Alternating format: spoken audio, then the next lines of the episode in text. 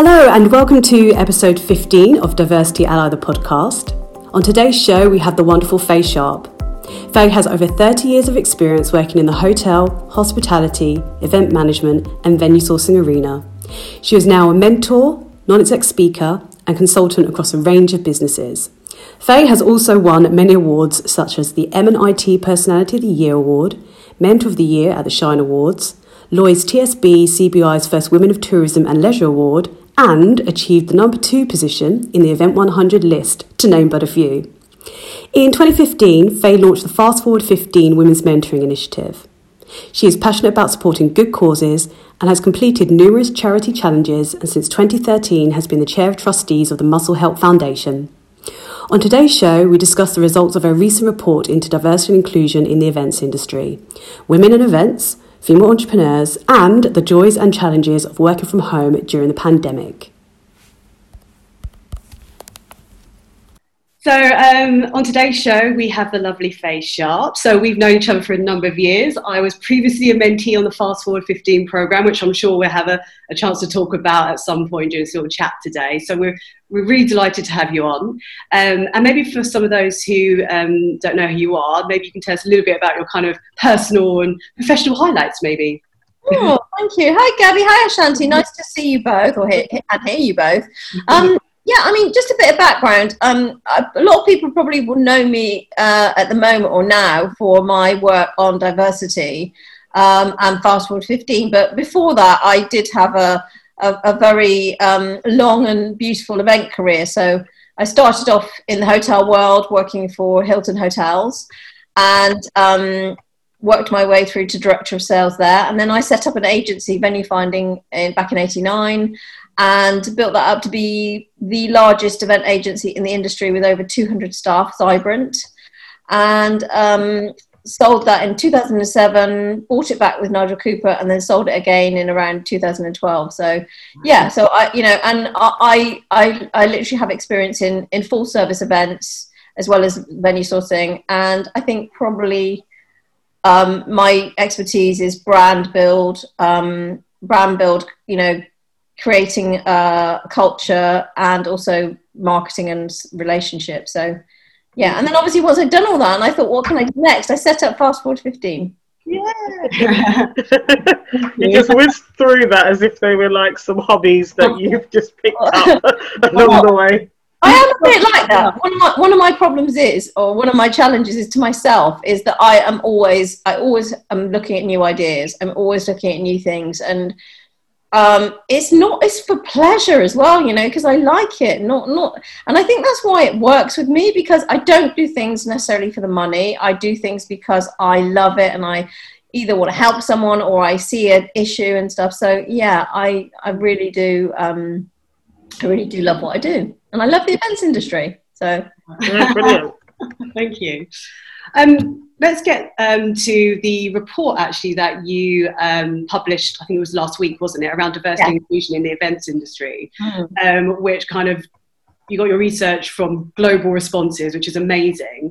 Yeah. Um, I mean, what did you kind of think about with regards to the findings of, of that report, mm. and what really was your reason even for for going ahead and wanting to produce it?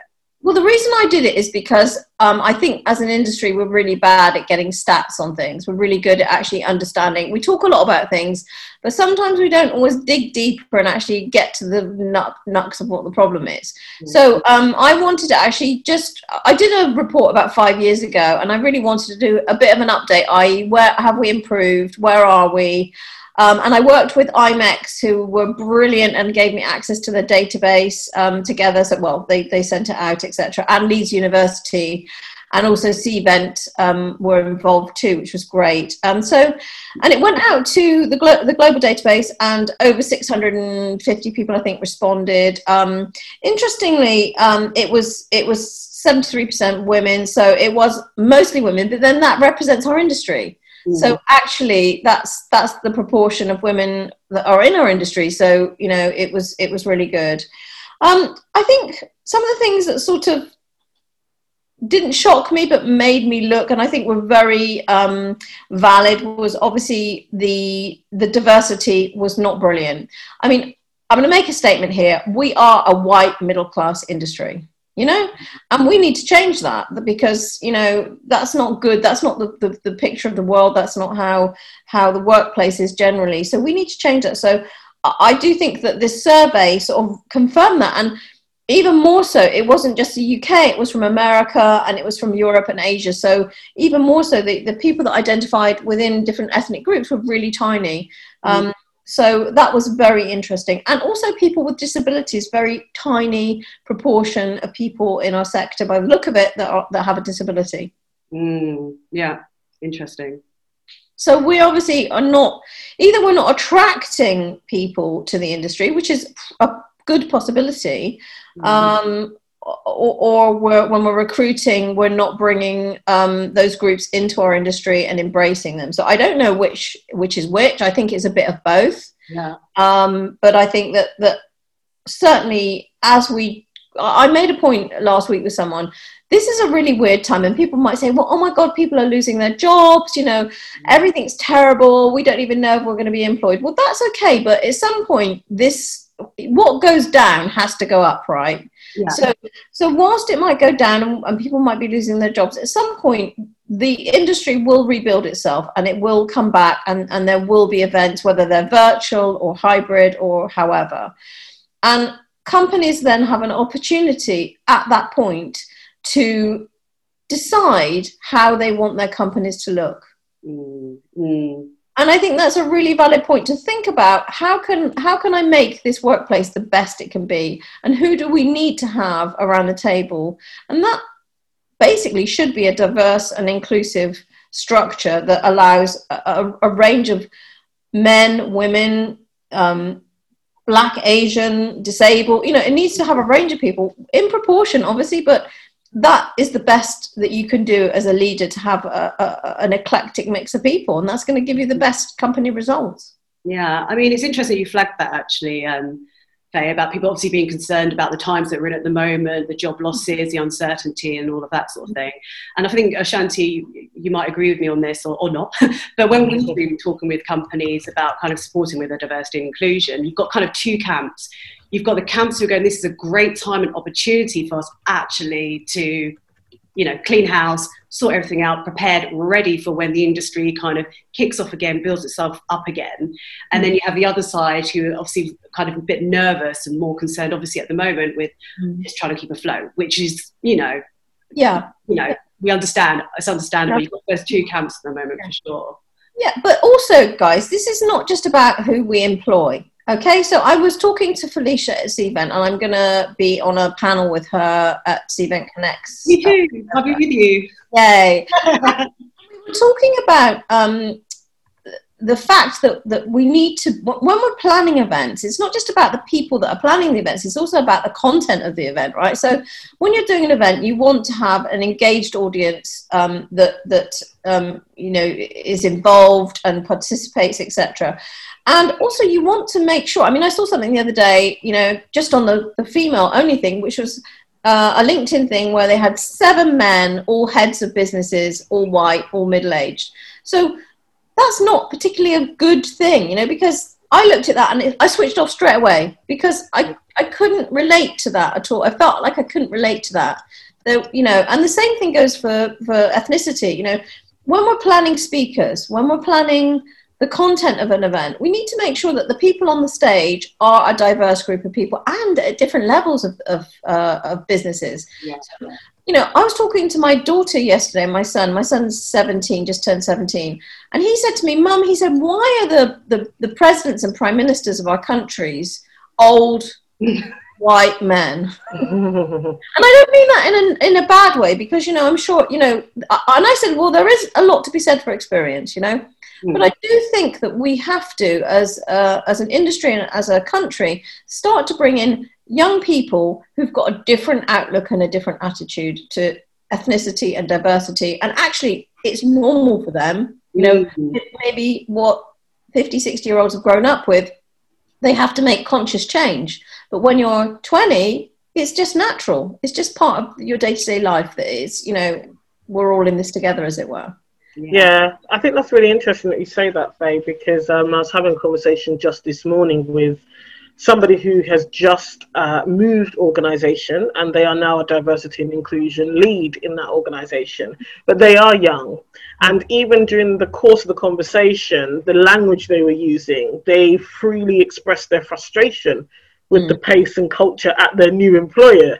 Yeah. Um, and that was really interesting. Um, and they described themselves as absolutely determined to yeah. make these changes. And that is really indicative of you, as you say, yeah. of a younger generation, Generation Z and beyond. Yeah. Um, they are they don't understand why things need to take so long in the 1st mm-hmm. place, mm-hmm. Um, and they are far more open with just questioning why things are the way they are.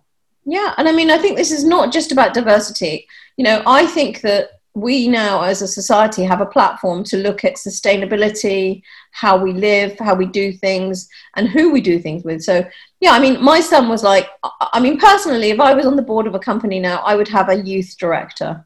Mm. and i would have someone in their early 20s who came onto that board to represent the youthful opinion um, you know, and let's get away. Let's let's move away. I mean, I'm I'm older myself, but let's get away from just having crusty people. You know, I mean, hopefully I'm not crusty, but you know, let's, let's, get, let's get away from. You know, I I've I've I'm quite a good person adapting, right? Because I'll be honest with you, over my career, you know, I've been in business since 1989 and before that at Hilton, and things have changed. You know, things have changed, attitudes have changed. You know, so, but I'm quite, a, I'm quite, an, uh, I'm quite aware of myself. You know, mm. I'm aware of things that I've made mistakes on. I'm aware of so I might not have always been perfect, but I'm aware of it, and I'll maybe look and, and and have a look at things and think, okay, I need to change my mindset, or and I can do that. Not everyone can do that though. That's an issue. Yeah. Um, and I think what you said, Ashanti, is interesting about that young person trying to make the change in the company being a little bit, um, you know, not moving fast enough. One of the challenges that that we all have, and you you have, especially when you're advising, is that people shouldn't be just doing this as lip service. Mm. You know, trends come in. I've seen it. I mean, I've been in this industry a long time. Things come in. It's like, oh my God, we have to talk about health and safety now. Or, you know, it's the new thing. This should be just part of your business culture. Yes, exactly. Not like a thing we have to do because we have to tick a box. That's the wrong thing. That's the wrong mindset.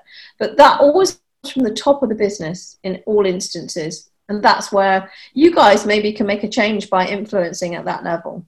Yeah yeah exactly. In fact actually when we do deliver kind of workshops and education pieces we always highly advise that we have um, training with leadership first. Yeah. as you said it comes from the top down it's incredibly important that they're backing this and they're behind this as well. Yeah. Yeah. Yeah. So um, Brilliant. So, I mean, Faye, I think one of the things that's always very interesting to me is when you do have individuals like yourself who are experienced, respected, and essentially are able to influence, um, you know, other people, right? People look up to you. The very nature of some of the work that you're doing now has role modeling as a consistent theme.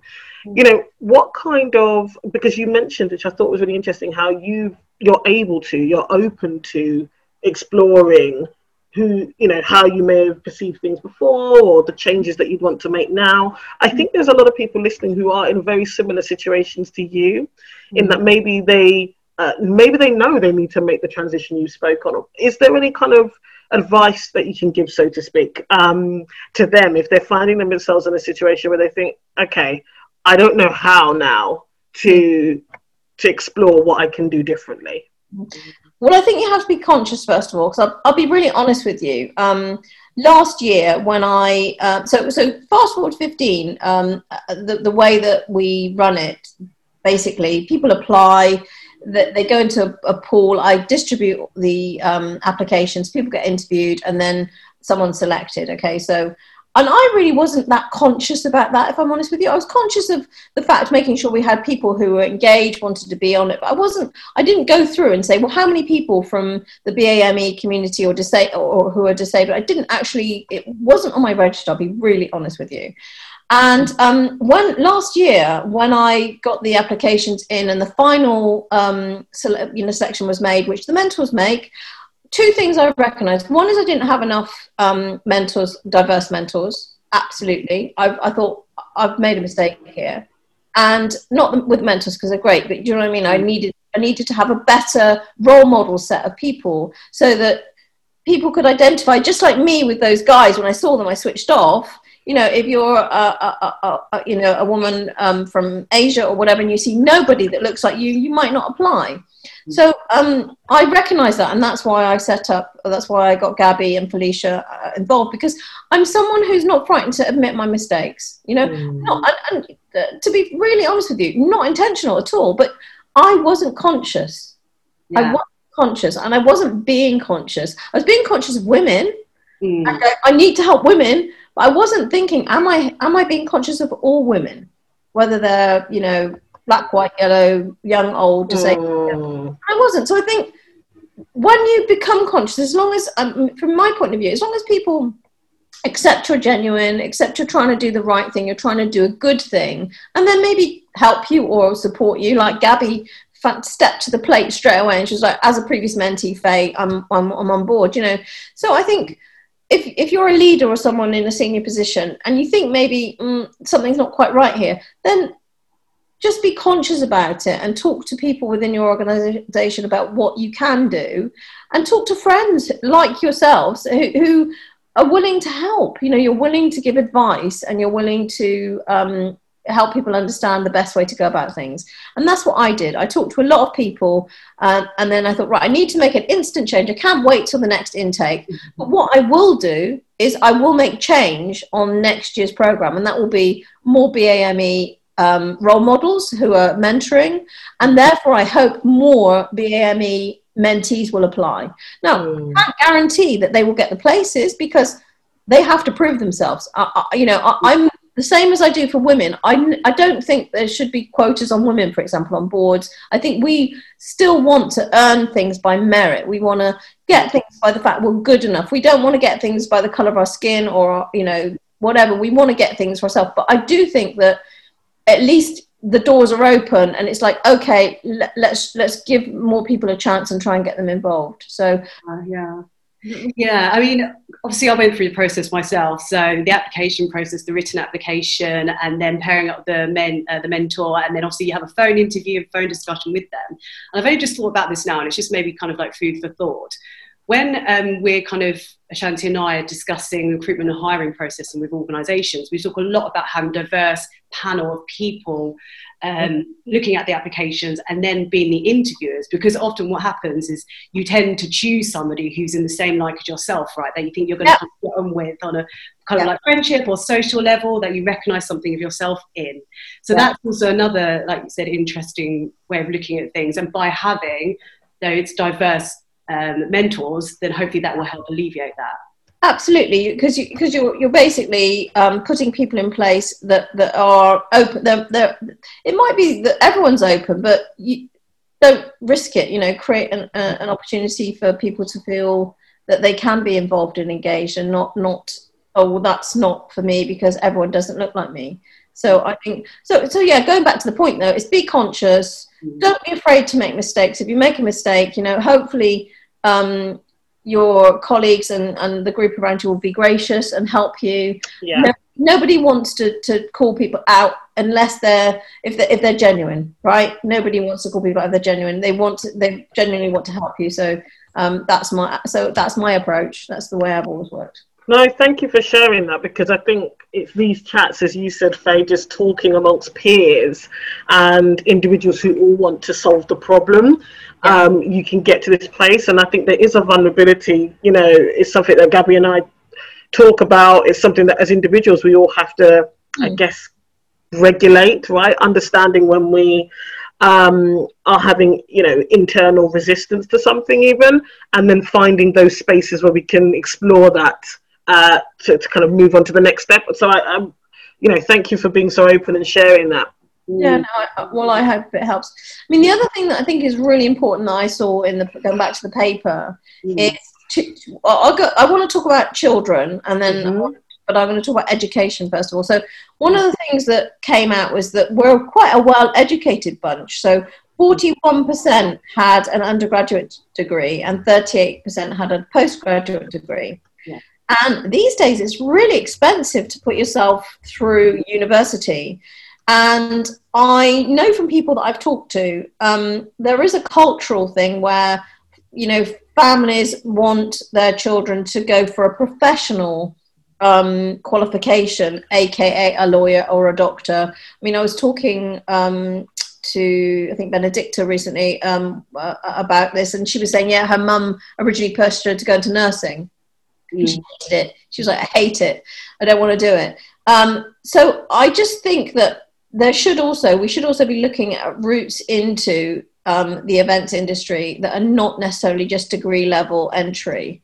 Mm. Um, and you know, people shouldn't have to get a degree. We we should be able to provide the the baseline training. Mm. And I hope, like with the government talking about where we are now, the government are obviously trying to get the youth employed because we're going to have mass unemployment going forward. Mm. And I think this is an opportunity if event companies are, have had to lose or shed a lot of jobs and then they're restarting, it's an opportunity to get on board um, young people um, through these schemes where the government are supporting um, them, but also it means that maybe a different base of people can can be involved. Maybe those that maybe were excluded because they didn't have a degree or you know they couldn't afford to do that. And i think that's important Mm. Yeah, those op- those opportunities for apprenticeships and internships and things like that are going to be really key, I guess. And yeah, as you said, the government are offering the, the apprenticeship levy, so hopefully that will encourage more people um, yeah. to about bringing apprentices on board. But yeah, I mean, I got into the industry. Um, I didn't, you know, didn't have. To, I've got a postgraduate, but not in events. And I don't know how many people do actually have events management degrees at the moment, how they get into the industry is kind of sometimes very transferable skills. They ended up kind of falling into it a little bit. Yeah. Yeah. What are your thoughts on that?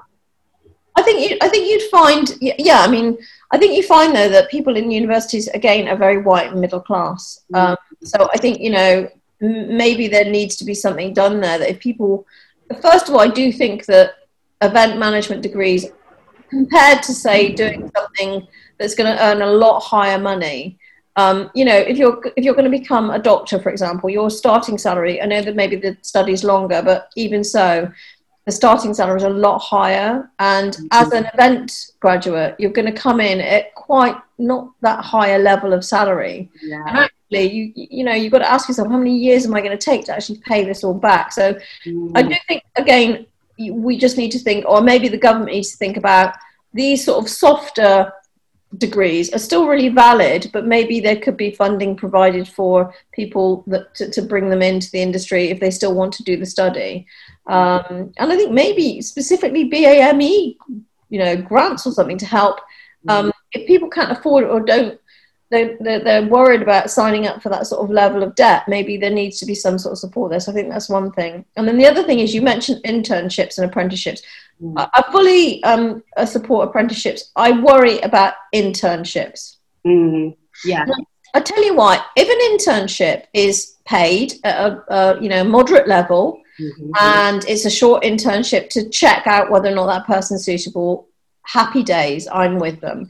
If that internship is three months where the person's not paid anything, and at the end of it they don't get a job, I absolutely abhor that. I don't like that because, you know, that means again only a certain type of person can actually afford to be an intern. Exactly. Versus someone who actually has to go out and I mean I couldn't have been an intern when I started. I didn't have any money. You know, I didn't. I couldn't. Yeah. I didn't have two pennies to rub together. You know, I was working. Uh, you know, I was living off bags of apples at one point because I had no money, and I was working three jobs part time. So, mm. you know, I think please be mindful that we don't exclude yet people yeah. from that opportunity because of their financial situation exactly sure. don't take advantage of of you know it's almost it, it is i think people that can afford to be an intern it's almost privilege mm. okay mm. I, I hate to say this but it is so companies recognize that there will be people who are brilliant who need to get paid for, for, for what they do. They do, yeah, no, absolutely, and it, it's a challenge. You know, it is uh, the internship challenge is something that is experienced across industries to be fair. Um, whereby you know they offer these internships and of course maybe at best they pay for lunch and travel which long term just isn't sustainable for most people now. And again as you said faye it may not even matter what the diversity strata is. Most Yeah. people in this day and age mm, can't afford to do that on a long term basis Absolutely. I think, um, and the other final bit, uh, just something, you know, obviously there was the other thing that I noted was still the huge pay gap between men and women, which is really disappointing. Um, you know, I don't know how and why that happens, but let's level up, guys. You know, let's level up. You know, even just be fair. You know, it's, it's not fair uh, to, to to pay people differently if they're doing the same jobs. You know, have a range. Have a range between X and Y. But if someone's a male, female, black, white, whatever, pay them in that range, and that's it. And yeah don't don't ask them what salary they're on when they come for the interview, and then pay them as cheap as you can. If you've got a budget for a salary, then give them that range and let them know.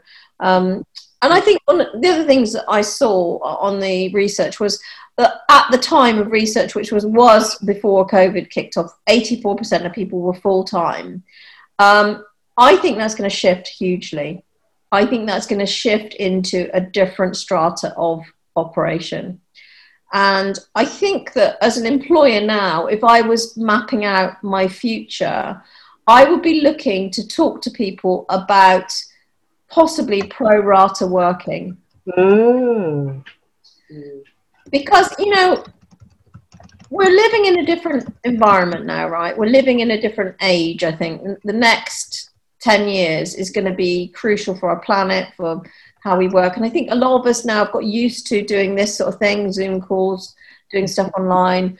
Um, I don't ever think we should lose the human connection, obviously, but I do think we will maybe all work from home more. We will um, maybe eat and consume less and do less that I think is probably good for the planet. Maybe not so good for business, but good for the planet. And I think therefore we actually will make savings in our the way that we live. Mm. Whether that be in childcare or, you know, I, I'm sure there's a lot of working mums who've been able to flex a little bit working from home and still having childcare at home rather than having to, you know, outsource it. Mm. So, I think you make some really interesting points there, Faye, um, because we're seeing a lot of thought pieces and threads come out already about the way the world of work is changing mm, um, and the parts that will stay, the parts that will go. And it's really interesting, actually, because I think there's also there's a lot of talk about how employers need to change their expectations and, and Mm. adjust how they work. But I do think sometimes that includes employees yes. because there are a lot of people who have been used to working in a certain way. They mm-hmm. want the flexibility in certain areas, but they don't want to be flexible. And I think I can say that as someone who's an employer mm-hmm. as well at the moment, in that, you know, right now you can work from home. You know, if you've got great people on your team, you're not necessarily micromanaging them. So there's a lot of trust inbuilt there. Yeah. That means, though, that you will have to level up on your deliverables Yeah. that's the, just just the reality for example and i think it's those it will be interesting to see how conversations uh, you know continue where people who are looking for work right now have to change their expectations of what they knew and had before because i imagine this will change the kind of benefits that you might be eligible for now Yeah. because you're not in an office as much or No. at all you know I, I know it sounds silly but even you know, lots of people are dog owners, and I found there's an uplift in people saying, "Well, now I'm going to have to get doggy daycare," but is that really the employer's responsibility? No, it's not. I mean, you know, not. you know, I mean, it, it's not the employer's responsibility. The thing is, is that um, you're right. Everything you said is absolutely right. It's a two-way street. I've always operated this in in in businesses that I've had, in that you have to give and take. If someone doesn't meet you halfway, then come on, guys. It's not. You know, you can't run a business. And and I, you know, when I mean, obviously, I always encourage when my team went off on mat leave that they would come back and you know, if they could do the same job, great. If they couldn't, I'd say you need to flex and do something different. And this is the Yeah. option. This is what we're, we're going to try and do. Yeah. But at the same time, we have to be accountable, or people have to be accountable, because businesses can't run for nothing. They have to. Yes. They need to make profit. They need to be successful. So therefore, productivity is key. Right? So if people are working from home and they're trusted, and then in the office, just say a call center, for example, if in the office they took an average of 35 calls a day, just saying dealt with 35 customers, but at home they only deal with 20, that's not going to work. You know? So I think that companies, you're right about deliverables and measurables. People, companies are going to have to look very closely at their um, how they how they monitor and measure staff, um, and and how they account for what they do. Because unfortunately, like in everything, you've got people who are on it and dedicated and will do the job and what have you, and then there are other people who don't. Mm. And they'll spend half the day fiddling around doing nothing. So in the office as well, though. That believe me, that happens in the office. Somebody's gone on a three-hour coffee yeah. break, and you're like, "Excuse me." Yeah. difference is the difference is though you see them. Yeah, true. Exactly. Whereas at home you can hide behind whatever. I mean, I've been. It's been interesting for me because I've had a lot of instances. I've, I've been calling hotels because I'm launching a retreat business next year with Felicity. Oh, fabulous! Yeah, mentoring your teachers. you're, you're, going to be guinea pigs, I'm sure. and, um, basically getting hold of people and people responding to me has been you know really quite difficult and i think well if you're working so when i email them they respond but when i've called them there's you know i've called three or four times no response so i think that working from home you have to find your own workspace you have to come in at a set time you have to have a break at a set time mm-hmm. or you know give or take you know you have to treat it as you would go to work. You have to get dressed. You mm. have to feel smart. Don't come down in your pajamas. I mean, I think we've all sort of done a bit of that. Don't get me wrong. I've, I've, I've had a few meetings where I've had my gym clothes on and stuff. But if you if I'm coming to work, I have a shower in the morning. I put my you know put my a little bit of makeup on because I feel like I'm at work then. Yeah, you have to have a routine. I really that's something that I've learned through this lockdown period is having that routine. I get up, I have my mm. water and lemon, I do my meditation, I make sure I get out and go for a walk. So it feels like at least I've done some sort of commute, as it were, and then yeah. come back in and then start my day. So there's a bit of a separation. But that routine element is definitely key. You can't just roll out of bed in front of your, your laptop and expect to be productive. Yeah. I might be able to, but it doesn't work for me. um, and put your screen on because do you know what? I'm really you know, probably a year ago, we would have not had, you know, we would have just called each other and not had this. So, and, and here we are. I'm seeing you, you're seeing me. I feel a connection to you. Yeah. If I just had a picture of you, which very often happens with a lot of people, mm. I don't want to just hear your voice. I want to see you, you know? So I think put yours, I would say, you've got to put your screen on. You've got to be visible. You've got to be seen. Um, yeah. So people people people know that you know they still, still relate. Yeah. yeah. Absolutely. Do you know what? Honestly, not just watching like secretly watching like Emily in Paris on Netflix, yeah. sound down. yeah. Exactly. Do you know what, Faye? We've definitely got to have you on again to talk all things that because I do think diversity and inclusion, when you get into talking about privately owned businesses, yeah. startups, um, there isn't enough meeting of minds between employees and employers in that arena. Wouldn't you agree, Gabby? Like, it is tough. I, it is very tough to um, know when to put your foot on the gas with your employees and when to ease it up a little bit and you know I, am very conscious of it mm. and i and, and we do diversity work i'm still yeah. conscious of am i being diverse enough with these employers but but but how what what impact does that have on the bottom line as you said yeah. because you're running a business and i do yeah. think there's a distinctly different i'm noticing there's people who've come out of working for organizations where let's face it even if they had if their performance wasn't directly linked for example to money or mm. sales Mm. There are times where they can lag a little bit, and it's not going to mean the end of the world for the business or indeed for their wage. Whereas mm. when you're starting a business, running a business, mm. it does mean that. If you've got people on payroll who aren't working, yeah. it's not great for your business. Well, you know, I, I think in today's environment, you know, sorry, tough times for me, uh, you know, I'm whilst I'm a lo- lovely person and I want to embrace everyone, bottom line is don't mess with me. you know, I, you know, I people that have known me for a long time, they know that there's a a, a very sort of lovely uh, how I am. I'm and I I'm really open. You know, I call a spade a spade. If you if you tell me that um, I'm not doing something right, I'll listen to you and I will learn and change it, etc. But um, I think the problem is right is that there are people, unfortunately, in every business. It's the 80-20 rule. You've got 20, 80% of you know. There's a middle ground of people. 20% of the people work their asses off and they literally do carry everything. Then you've got 20% at the bottom who basically are really floating along, not doing what they should be doing. And then you've got the people in the middle who sort of do a good job, plod along, do whatever. And what happens is the people at the top, the top 20%, they get given all the work. Yeah. All the time. Because do you know why? They're capable. They're mm. capable, they get it done.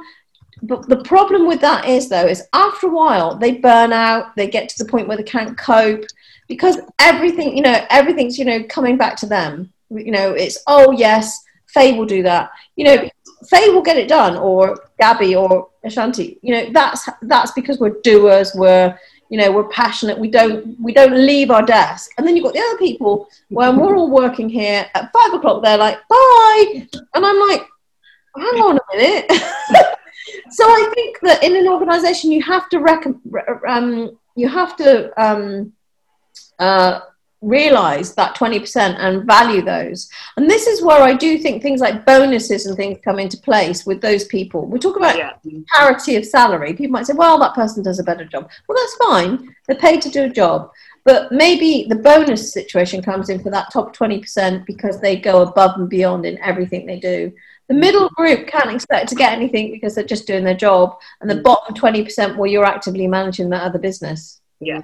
Yeah. Yeah. Yeah. And do you know what? And that's, do you know what, Faye? Anyway, it's been brilliant to chat to you. We could forever, couldn't we? We have to have you again, Faye. We've got to have you on again. And um, yeah.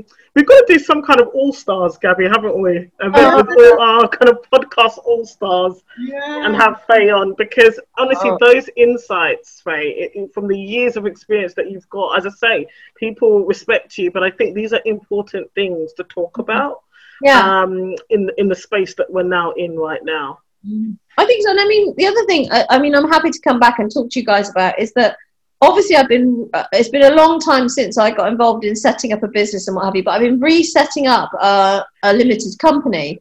So, so it's been really interesting for me to go through that whole process again of the legals, the IP, the um, you know trademarking things, um, all that type of thing, and obviously what accounts you need to do. But also, what's been very interesting for me because FF15 program is not for profit, and I've started to do commercial work in terms of mentoring people to really to, if I'm honest with you, to subsidize it because it costs a lot of money to run it, you know. Yes. And and what you know i'm i'm not yet a registered charity i'm running it as a, a business but most of the money goes back into running the, the free bit mm. so um, what's been interesting for me is to look at that model and look at how I can work it, but also looking at what's available, like grants and stuff for businesses. And you know, so I'm someone who, when I start things generally are like literally I'll be on the computer all night, stuff, you know, looking at things, applying for things. You know, so I've done a lot of that. So I'm really happy for all those young entrepreneurs or old entrepreneurs who are basically changing their careers into maybe freelance or setting up a, a, a um, self-employed business or a sole trader. I'm really happy to give my insights in terms of things that they need to think about. Mm. Um, and I've got a black book, obviously, of people who I use for things that are cost effective, you know, because I'm not, I, I, believe it or not, whilst I'm super successful, having started with nothing, I like a deal and I like to do, you know, I don't want to waste money, you know? Yeah. I've, I've spent my life earning it, trying to get to where I've got to. And I, you know, now I'm a lucky, you know, and I'm not boastful when I say I'm a millionaire mentor because I fought every every penny. Yeah, absolutely. And I started with nothing in a tin council house, so uh, you know. I, I've earned my stripes.